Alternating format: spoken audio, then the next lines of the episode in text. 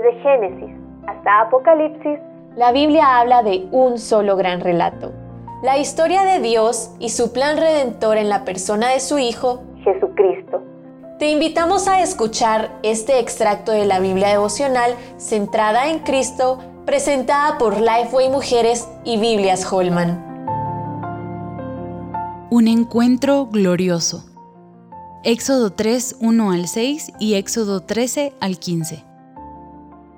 Años después de huir de Egipto por cometer asesinato, Moisés, el hombre antes privilegiado, ahora vive como pastor desconocido que cuida ovejas en el desierto de Madián. Pero su historia está a punto de cambiar en este encuentro glorioso. Dios ha decidido iniciar una relación con Moisés al manifestarse en una llama de fuego en medio de una zarza y llamarlo por su nombre. Como sucedió con Adán, Dios acercó a Moisés pese a lo que había hecho. Nuestro Dios santo, santo, santo, también es el Dios que inicia una relación con hombres pecadores, sin merecerlo y sin que hagan nada. Por gracia somos salvos. Dios también le revela a Moisés quién es Él a través de su nombre. Yo soy el que soy. ¿Qué significa esto?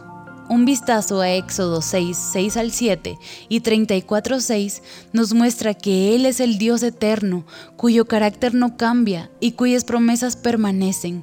Por su misericordia, ellos serían su pueblo y Él sería su Dios. La misma promesa hecha a Abraham, Isaac y Jacob.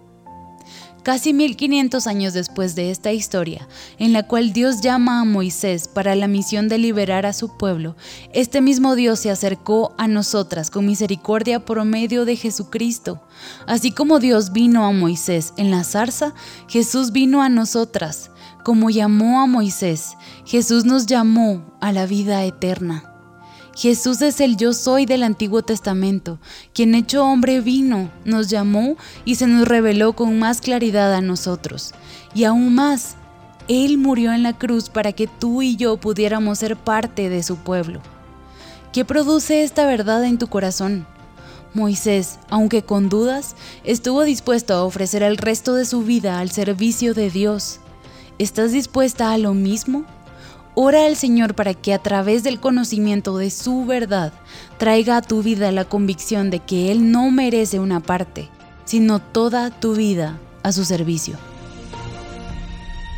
Para conocer más recursos relacionados a esta gran historia, visita www.centradaencristo.com.